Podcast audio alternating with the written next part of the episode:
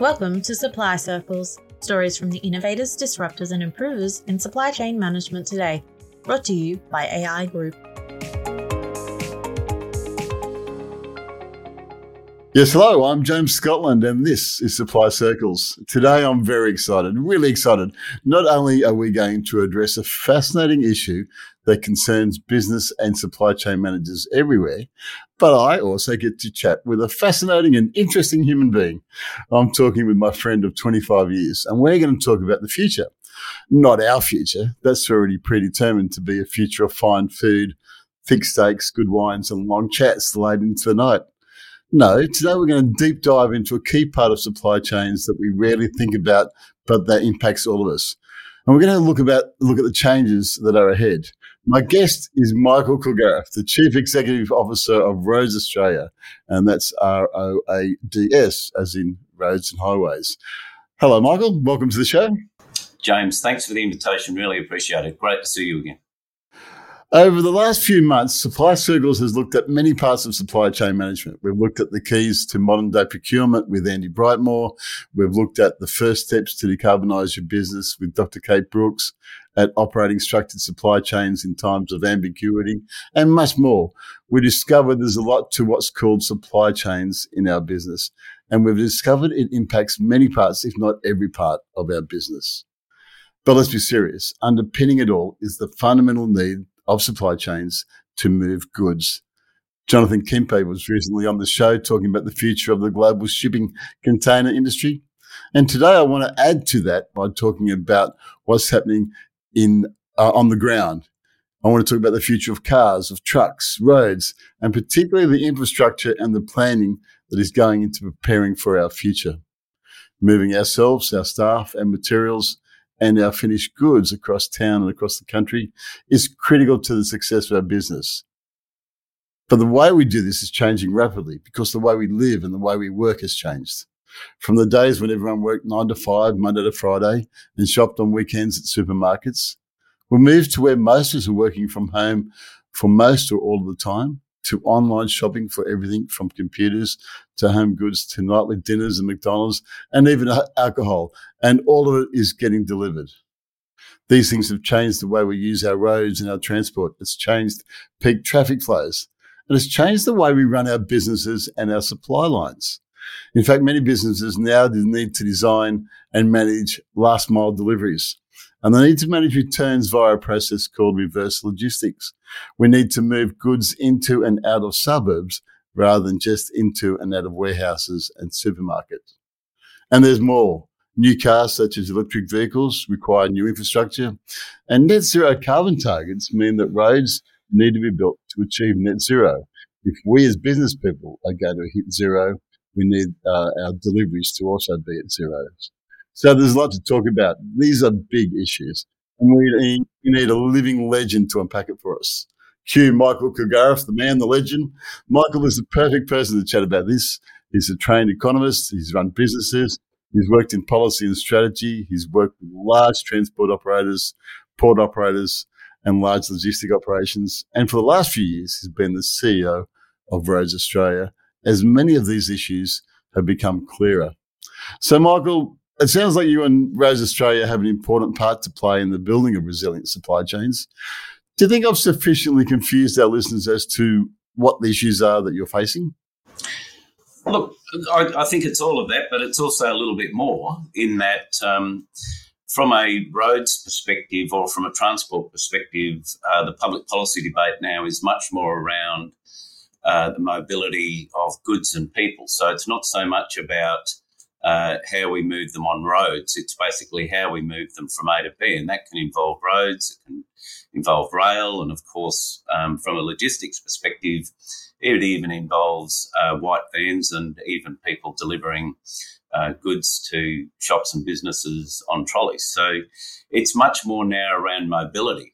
But the other thing that, of course, is happening is that there's a number of different policy um, issues that are emerging at the same time. And that is that, of course, we've now got a big focus on uh, zero emissions and uh, emissions reduction, zero emissions vehicles. But at the same time, and of course, that involves uh, electric vehicles and other um, zero emission uh, sources such as hydrogen. But at the same time, we've also got this fascinating thing emerging with connected and automated vehicles. Uh, so while we're also talking about electric vehicles, we're also talking about how these vehicles that are actually going to be connected to each other and even automated in the future, how they're going to actually move around the system and how they'll move both goods and people around our, our cities and around the country. So, some really fascinating issues that are emerging now um, around this whole mobility issue. Yeah, uh, it is fascinating. Uh, I remember uh, before COVID, years ago, you and I were uh, at a Logan City Council in Brisbane meeting where uh, you had some engineers talking about just simply changing roads and the exits and egress, or the egress uh, and the entrance to highways can change how long a travel time is. That's just the starting point. But then when you start do, talking about the stuff that you're talking about, it's quite a complex issue. Mm. I wanted to ask about you, you did your training, if I remember correctly, at uh, ANU in economics. And Shane Rogers, who's our chief operating officer, you know, Shane, he recently uh, wrote an article uh, where he said that we don't know enough about economics as a population. We need to understand economics a bit more. He said where social and economic reform is charging up the agenda, we need to understand the nature of wealth creation and job creation mm. because this is all about having an economic model underpinning the solutions that we're going to, to need. In other words, uh, all the issues that you're talking about need to move past a political or a or a mm. opinion type thing into a hard economic model. One of the issues that you're facing, of course, is that a lot of infrastructure is funded by taxes that are based around fuel, the fuel excise, mm. cars, and if we take that out of the equation, it's difficult to fund it. How are you looking at those sort of issues? How are you looking at the future of funding infrastructure? Yeah, look, um, great question. I mean, fundamentally, economics for me is about the best allocation of resources, really. And uh, resources, of course, uh, are people, but it's also uh, taxpayers' dollars and it's and its effort. Um, it's an interesting one when it comes to fuel excise because um, the, the, fuel excise that is levied in Australia, which is largely, um, I guess, hidden, if you like, in that most people don't really actually understand how much fuel excise they pay. There's no uh, real, um, then, I guess, connection between where the fuel excise is levied and where it's spent. And with the emergence of electric vehicles, we're going to see less and less fuel excise actually being levied. So while we've now got uh, fuel excise that's levied. It goes into a major, into consolidated revenue and then is allocated by governments. Uh, there's now a shortfall uh, between what's required and what's being spent, especially around issues such as maintenance. Countries like Norway, which have had a very, very aggressive and successful policy of encouraging the uptake of EVs to the extent that most of the cars that are now sold in Norway are actually electric vehicles are now reaching crunch point in terms of the fact that now the fuel excise that was levied previously to actually pay for the roads that these cars drive down uh, is diminishing and diminishing rapidly. So we need to come up with a better way to be able to, I guess, fund the infrastructure that we need to ensure that these cars, whether they be automated uh, or they be EVs or both, how they move around the network. So that's going to be a massive issue. And some of the governments like Victoria, New South Wales, South Australia um, have already started to address this issue where they're going to try and levy, um, I guess, a, a, user pays approach to the, the use of EVs. Now, that's going to be difficult. Um, in that, obviously, we want to, on the one hand, encourage the uptake of electric vehicles. So we want to keep them as cheap as possible.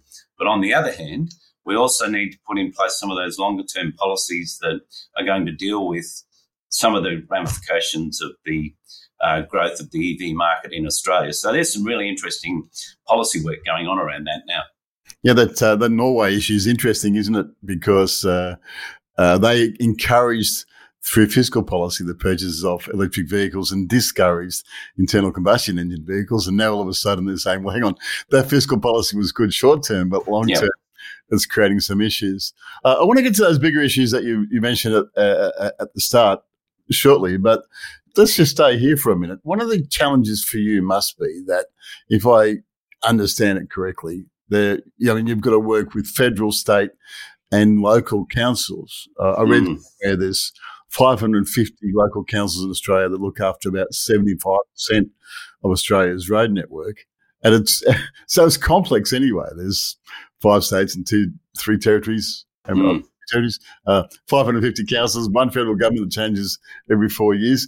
How do you sort of work your way through that to try and get a, a policy that is um, is coherent and, and makes sense?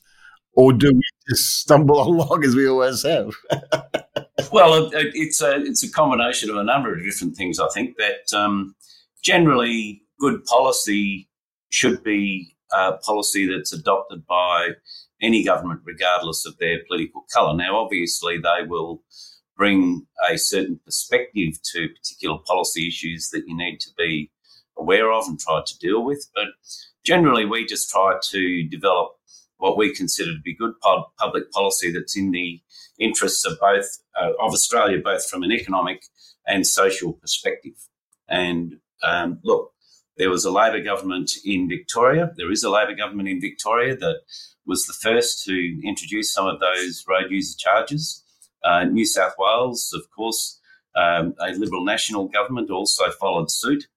Um, so good policy really should apply regardless of what the political colour of the government is. But I mean, you're dead right in saying that we've got that Commonwealth government who generally, from a funding perspective, is the uh, provider of the funds. We've got state governments who are generally, and I say generally because obviously there's some crossover, are generally the governments that spend those funds maintaining the infrastructure that we own and also give some funding to local governments in addition to their own revenue to maintain their own road network. But it's a it's a complex uh, it's a complex system when you start to think about a national road network that respects neither state boundaries or local government boundaries, and yet everybody expects that that infrastructure will be maintained to a certain standard. I, I, think uh, I think back in all the years I was frustrated when I was running businesses with government regulations getting in my way, and then I think about the challenges that you've got, and I feel like I, I was whinging for no reason. I think you've got a, a big task on hand, um, although far be it from far be it from me to whinge for no reason.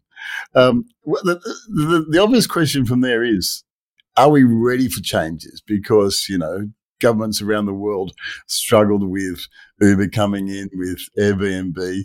Um, technology changes create problems with old style of regulations. Are we in Australia ready for the technology changes that you flagged ahead? Are we in a position that we can we can manage it? And how's it how's that relates to the rest yeah. of the world? And and what will it look like? Um, look, I, I, think we are, and and certainly, um, you know, as as we speak, COP twenty seven is. Um, is currently being held, and there's uh, lots of debates going on around uh, reducing emissions.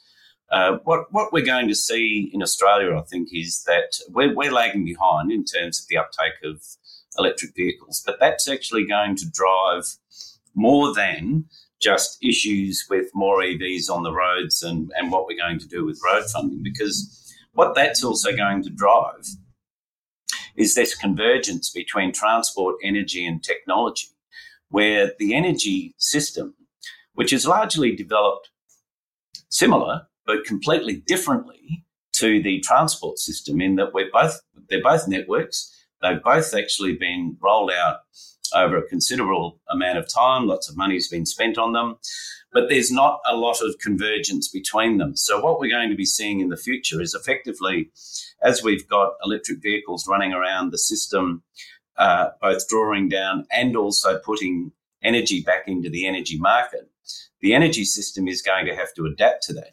And the technology that we're going to need, both in terms of making sure that these vehicles are paying for the infrastructure, but also how we manage that uh, that use of the energy system in the in the energy market. I mean, one of the interesting things about the electricity market, of course, is that while roads are designed to drive two ways, the electricity system is designed for the energy to flow from the point of generation to the point of use, be it domestic or commercial.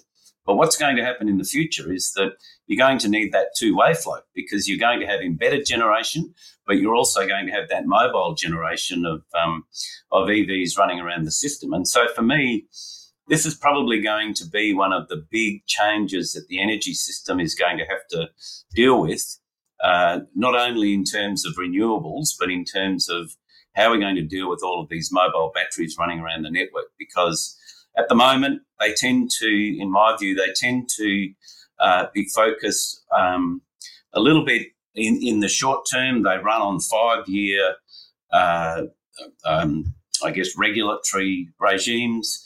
It's probably a little bit too long nowadays in that we don't really know what it's going, what the system's going to look like in five years' time. So, look, I think we're adequately placed to do it, and we can do it. But yeah, there does need to be a little bit more focus on some of those issues that we're talking about.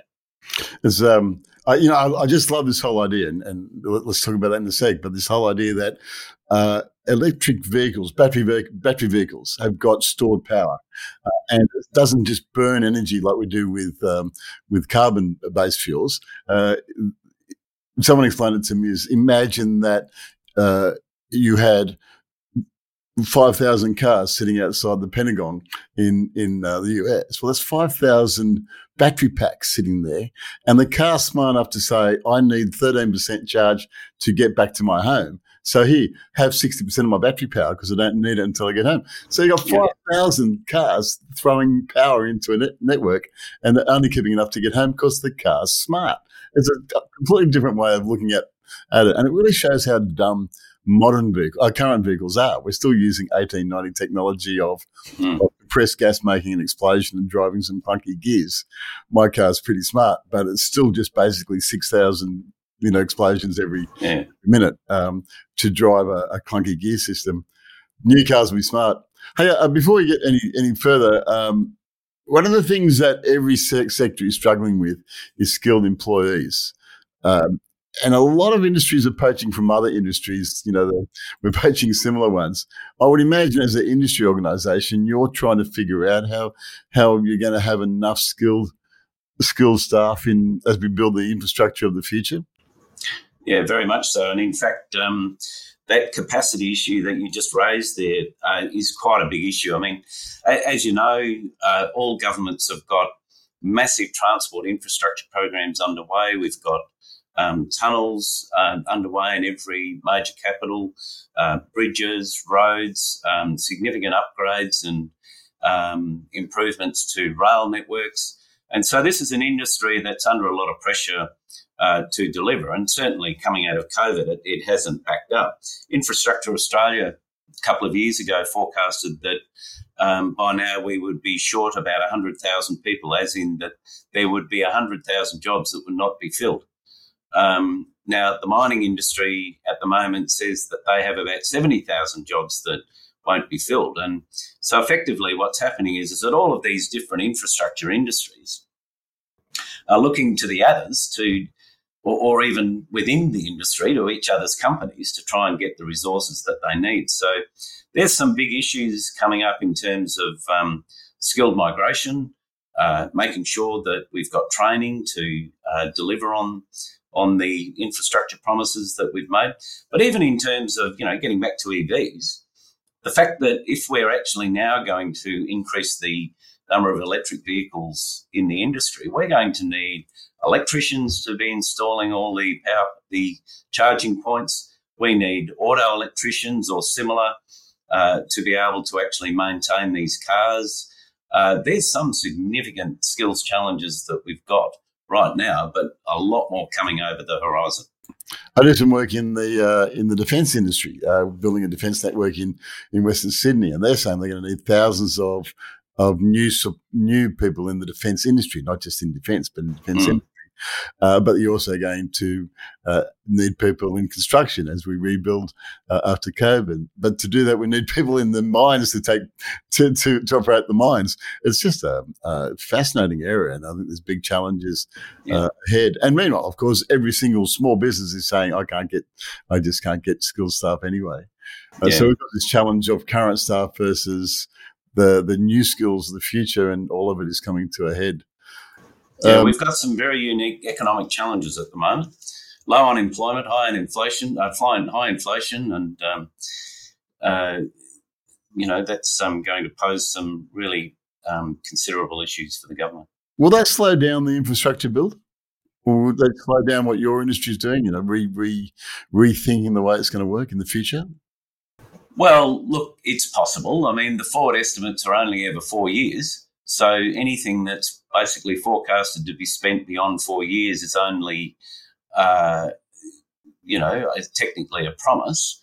Um, but there is so much infrastructure underway at the moment that you can't really actually get halfway through a project and stop. All you can do is maybe expand out the timeline. And generally, I've got to say that the industry is not completely opposed to the idea that governments actually stretch it out a bit, um, just to make sure that from a capacity perspective, it can be delivered. Um, but look, um, the, the billions of dollars forecasted to be spent over the next 10 years, we expect will be done because these projects, uh, you know, have been talked about for a long time and many of them are now actually underway. So it's going to happen. It's all going to happen. Look, it, it, will happen, but one of the things that you did see in the budget that the uh, Commonwealth government handed down a few weeks back was the fact that they actually did just push out some of the timelines for some of these jobs. And look, from an industry perspective, as I said, we're not opposed to that because sometimes, let's face it, projects in terms of timelines um, are adjusted according to um, you, you, know, other needs other than what uh, is actually physically possible to deliver. And the fact that a number of projects go over time and over budget is perhaps uh, a good example of um, how that happens. Let's talk about uh, cars for a second, and then we'll move on to some other big issues that pick up on what you've just been talking about. Uh, I think the, the, thing that fascinates me most about motor vehicles is that we've got this this love of we, we have a current love of owning cars. Um, uh, and yet we don't use them very well. I was, I was reading somewhere that uh, in Europe, 92% of the time the car's parked, 5% of the time it's driving, and 1.6% of the time it's looking for, for parking. Um, in London, there's oh, this is staggering. In London, there are 27 million trips every day across London. 27 million, and about half of them are in motor vehicles. The rest are in walking, um, cycling, or public transport. Um, there are cars in Australia. The average car in Australia travels 11,000 kilometres, so about 1,000 kilometres a month, not very much. we have massive congestion. We've got 29% congestion in Melbourne, 34% in, in Sydney, 38 in Vancouver. Um, all this means that we don't use our cars very well. And there seems to be this emergence of an idea that we don't need to own cars anymore. The emergence of uh, mobility on demand uh, and mobility as a service. The idea that after a while, I'm looking at the cost of fuel, I'm looking at how I'm living my life, I'm getting my TV on demand, I'm getting everything on demand. And after a while, you start saying, hang on, why do I have my car sitting there? Why don't I just have mobility on demand? What's that about? Is that emerging? Is that a real thing?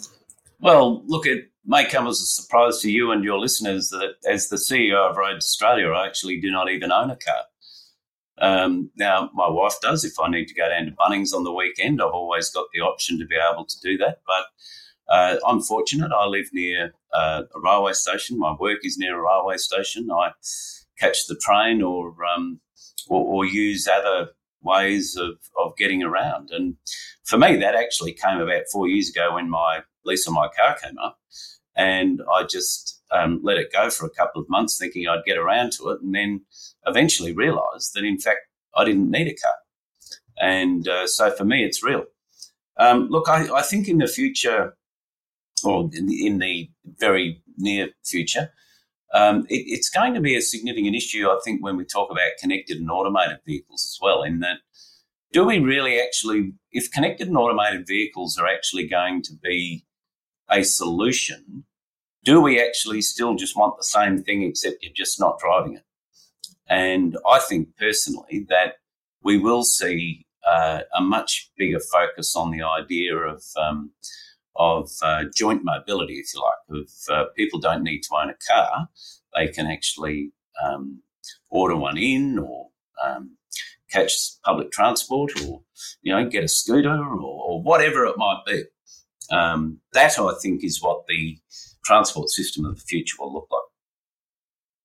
Yeah, I think so. Uh, makes makes makes sense to me. I, I, think one of the things in COVID was the same thing that you went through, where people were, were sitting at home a lot and looking at their cars, saying, "Hang on, why do I have mm. hundred thousand dollars tied up in, in a, vehicle that I don't use?" And then Uber makes things easier and those sort of things, where you just mm. ring up and say, "Come and come and move me."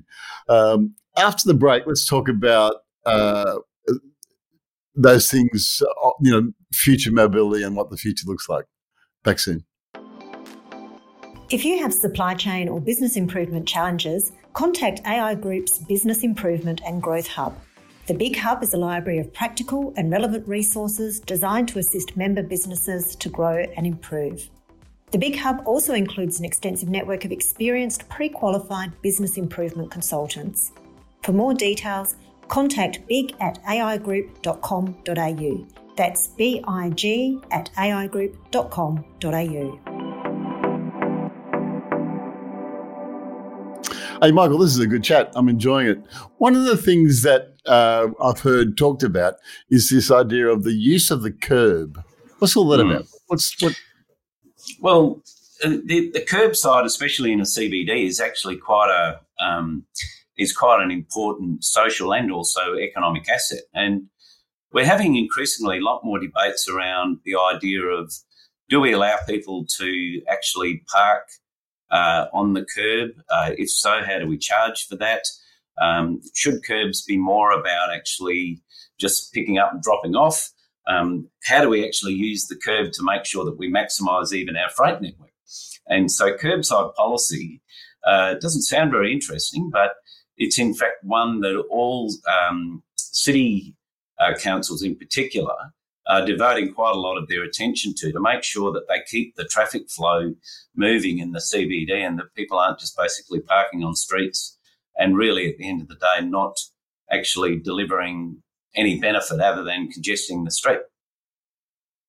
Should we still have, you know, cars parking in the city, parking, or should, you know, some cities have said you can't come in, you have to use public transport. Is that likely to be the future of Australia, where we don't actually we don't see cars as the main form of mobility.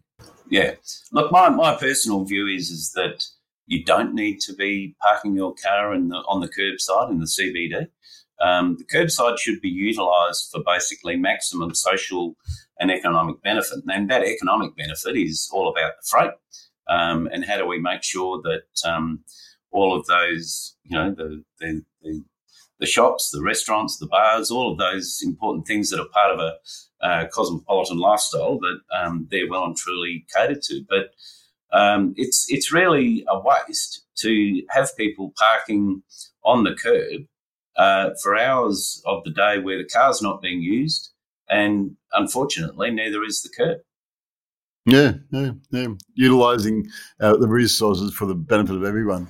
Mm. Well, you're talking about um, connected vehicles before, uh, and you know, it's one of my favourite subjects. This idea about what the, the car of the future looks like. I've I've heard an electric vehicle described as being an iPad on on wheels. It's it's basically this this computer, you know, that went from a mainframe, then onto a laptop, then onto our watches, then into our hands, and now it's a car. And it's not like a, a car of the past. In fact, someone once said to me that the uh, electric vehicle of the of the next few years will have as much connection to the cars of the past as uh, a um, record player, you know, the, the, the old LPs, has to Spotify. There's just no real connection apart from the basic function is the same. What do you think of when we when we talk about electric vehicles? Yeah, it's interesting. I was over in the US um, a few weeks back and went to the Detroit Motor Show where Ford had their F 150 Lightning uh, on display, and actually they were taking people around a circuit driving in it. And the acceleration of that vehicle was just absolutely incredible. It was basically zero to 100 uh, kilometres an hour in around four seconds. It was um, the, the, the effect is instantaneous. But the interesting thing is that the Ford F 150 Lightning is roughly the same size as their uh, internal combustion engines. So, what you're finding is that the Americans have still got incredibly big cars. In fact, they call them trucks, and they should because they are. Um, it's just that they're becoming electric. So that, I think that's an American phenomenon. I don't know whether we'd see it in Australia as much, but um, look, it's for all the reasons I mentioned before as well about the fact that you've now got these massive batteries that are, are running around the network, both drawing down and putting uh, power back into the system. Uh, it, it's just going to be a completely different dynamic. The the owners of Ford 150 Lightnings, you know, your traditional American big car owning uh, tradies, are saying they love it much more than the old one. The old one mm. had two tons of steel at the front and a light back, and so trying to manage this beast uh, was difficult. This has got batteries in the center of the of the body, and it mm. handles apparently beautifully with a stack load of power. And they're saying we love it to work with, but we love taking it off road yeah. on the weekends. It's just a great vehicle, and a surprise Ford. They sold out uh, a used production in something like 23 seconds online. Um, vehicle's different. Uh, are, are, they likely to be better for roads? I'm back to roads again because you are Roads Australia. Uh, yeah is, is it better to be? Is that going to be better for the roads? Are they going to need less maintenance when you don't have this clunky old vehicle chewing up the rear ends of the cars with the weight at the front or something? Uh, look, I, I, look from an environmental perspective uh, and, and, emissions perspective. Certainly, yes, but not in not in terms of the wear and tear on a road. I don't think it's going to make a lot of difference. I mean, a car that can accelerate to 100 k's an hour in four seconds is still going to do a bit of damage to the car to don't the tell road. Me you're driving around. Don't tell, me don't tell me you were driving. Around. They gave you the keys in Detroit. They didn't do no, that. Un- unfortunately, not. No. In fact, they wouldn't let me behind the steering wheel. But um, the, it, the, interesting thing about the uh, F-150 Lightning is that it has a thing called a frunk, which is uh, where all the tradies put their tools in. But while they're driving oh, around. trunk, yeah, the, the, yeah, yeah, yeah, and and the tools are actually being charged as they're driving around. So when when they get to the next job, all the tools are ready to go. They're all charged because, yeah, of course, you know the days of having extension leads and um, whatever are you know coming to an end. It also means that these these batteries on these, these computers on wheels can provide a whole lot of data to to city planners, to people everywhere. And they can really understand what distance of people are traveling, where they're traveling to, what's going on. And much yeah. more than now. Certainly, um, you know, the, the tag systems have, have made that possible. Mm. But I gather that the city planners of the future are going to have so much information to work with based on mm. these smart cars. Yeah, look, it's in, it's interesting in that a few years back, I, I, think we were getting into the equivalent of an arms race um, with the uh, automated vehicles. And, um, you know, it was going to be all over by 2018. Everybody would be um, being ferried around in an automated vehicle. Now, that hasn't happened. And there's a number of reasons for that, one of which is social license. Uh, you know, the, the, confidence of the community to actually allow these uh, vehicles on the road. But what we're seeing now is a much greater focus on connected vehicles. And so what that means is that vehicles that are traveling some kilometres uh, apart on a particular highway are still talking to each other. So they're getting data on uh, where potholes might be, which of course means that that data can also be fed back to the road owner, be it the government or a, or, or a private infrastructure company. But it also means that if there's an accident coming up, that sort of data is communicated to other cars across the network who can then take evasive action, uh, go a different route, slow down, uh, whatever that might be. And so technically, you should have um, greater flow of traffic, uh, but also potentially um, less accidents because there'll be greater predictability across the network as to exactly what's happening. Yeah, well, that would just be fantastic. I live on the Gold Coast, driving to Brisbane, you get halfway there and you come to mm. a halt because there's some sort of thing. And uh, my car tells me there's an alert, but doesn't quite tell me how bad yeah. it is. Uh, yeah, I mean, it's just a, it's a whole new world, mm. isn't it? It's just going to be be terrific. Autonomous vehicles is, is interesting, though. I mean, uh, Rio Tinto has been running massive trucks uh, in their uh, uh Pilbara hmm. operations mm. for years now. hundreds of thousands of kilometres, no accidents, nothing at all, mm. um, no problem with no drivers. Uh, but the social license mm. is, is an mm. issue. Look, I, I, I think that, um, you know, uh, as a, a father of, of, well, they're not young anymore, but um, the idea of pulling up at a, a traffic light um, next to a um, an 18 wheeler and looking up and not seeing anyone behind the steering wheel, I think is a little bit daunting. And, uh, you know, so I think eventually we will get to the stage, for example, there will be um, truck lanes down the Hume Highway that are, populated by driverless um, heavily heavy vehicles. And in fact, I think you will even see it uh, across the network in Melbourne and Sydney and other places where uh, trucks may be uh, driving at night um, where there's less um, traffic on the roads that um, are automated. But that issue of social license where uh, governments are prepared to allow it to happen, uh, I, I, personally think that the capability will be there long before the uh, approvals given. Well, well, that's already the case. I mean, mm. we we don't need a pilot on a plane at all. We know that we can we can bomb the crap out of another country without any pilot. So we mm. can certainly fly without a pilot. It's just no one wants to get onto a plane without one. So yeah. it's a mental thing. Paul Hodson, who's the co-host of another podcast we do, says that one day our great grandchildren will come up to us and say, "Did you really let humans drive a car? Wasn't that dangerous? Didn't when they're distracted by you know doing their hair or or changing the radio station? isn't that just mad?" And we'll say, "Yeah, that was just crazy." Yeah. And I say, wasn't it dangerous? You say it was insanely dangerous. We killed lots of people. Yeah. But it took us a long time to change our attitudes on it. Yeah. Doug, look, totally, totally agree with that. I mean, I, I think that in the future, um, kids uh, will say that, that they'll be just absolutely amazed that people were ever allowed to get behind the steering wheel and, and drive a car. I mean, one of the, I don't think it's too far in the future that um, you know, internal combustion engines and um, other cars that require a human to drive it will be a bit like a horse in that people will still have them. They might even actually use them on a weekend, but you wouldn't be uh, taking it to work or doing anything, uh, you know, from a business perspective on it. It's just one of those things that people will have as a weekend activity.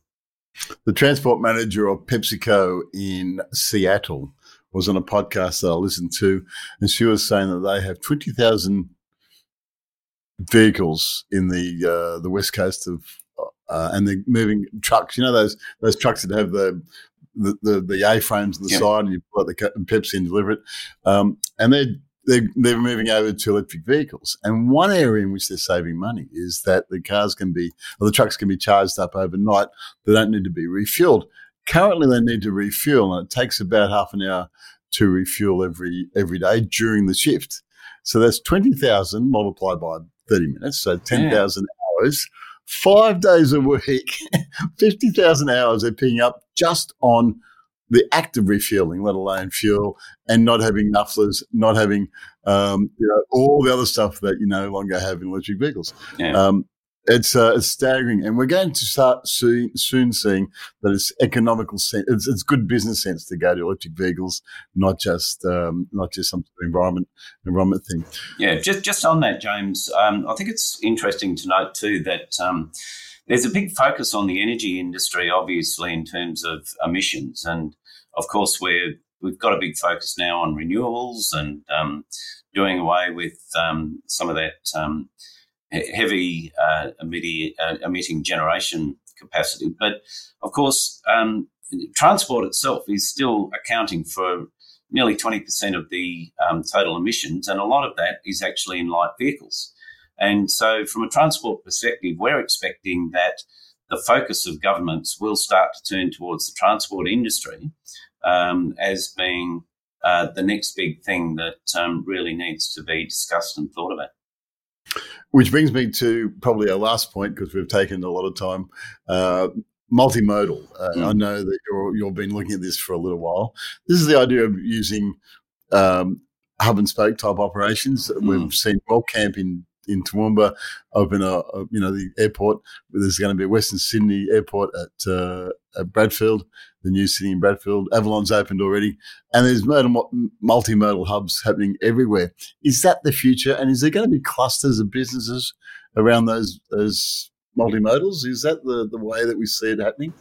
I ask this from a business point of view so that the business people listening can get an idea about what what the thinking is around this. Yeah, good question. And look, um, the the whole idea of multimodal hubs around um, rail networks uh, or rail hubs has been one that's really gained some traction over the years, and perhaps one of the more well known ones is uh, Moorebank in Sydney, which is basically between Port Botany out to Moorebank, yeah. and and you know you can then put it on a, another rail network or on a truck, uh, and of course the Western Sydney Airport uh, has been de- been designed with a very similar concept in mind, in that it's basically uh, going to be a bit of a hub for goods that are coming and going from Sydney.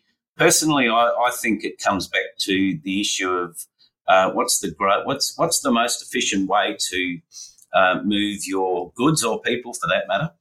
Um, and generally, uh, you'd like to think that in a country like Australia, with uh, a good rail network, that some of the heavier containers uh, could certainly be moved by rail and then uh, distributed from a an intermodal hub. And uh, where you're really starting to see it, I think, is on inland rail between Melbourne and Brisbane. Uh, there's a big debate now happening in both Brisbane and also Melbourne about where the intermodal hub needs to go. And of course, there will be significant benefits attached to that. Um, if you happen to be based near the, uh, you know, the um, the intermodal hub that's going to go out in Western Melbourne, then uh, you'll be doing pretty well watch this space is is, yeah. the, is, the, answer. All right, we better go. One last question for you. Uh, Tennant Reed, who was on our last podcast, he's the head of environment and energy at AI Group. He says that maybe autonomous vehicles um, won't happen because there are so many regulations to do with councils and state. It'll just be easier to start again, and so we'll see flying cars mm. rather than um, cars driving along roads he says it kind of cheekily, mm. but yeah, he's a, he's a, he's a fan of the Jetsons. Do you think we're going to see? Are we going to see flying cars? Oh, look, I, I think we will, and um, you know, the whole idea of drones, uh, taxi drones, is already um, being talked actively uh, about in Melbourne. But personally, I think that the the road network uh, will have longevity, mainly because it, it's still a fairly simple, safe way of moving people and freight around the um, around the city. Um, you know, once you start getting uh, movement into a three dimensional space, it just becomes a little bit more tricky. So, yes, it will happen, uh, but no, I'm a great believer that um, the road network that we have with us will certainly look very, very different in the future, but it's here to stay. We'll ask your grandkids what it looked like you know, we'll sit back and, and watch what they do. And they'll do amazing things. I heard this great quote the other day that said, uh, Never again will the pace of technology be as slow. The pace of change of technology will be as slow as it is today. Yeah. Isn't, that, isn't that just frightening? You know, yeah, it is very true it's going to all happen. Thanks for sharing uh, sharing your thoughts with us. We didn't get to micro mobility or all sorts of stuff, um, but uh, if you don't own a car, perhaps you should get a scooter or something. yeah, thanks, James. I'll look into it. thanks for joining us. Thank you.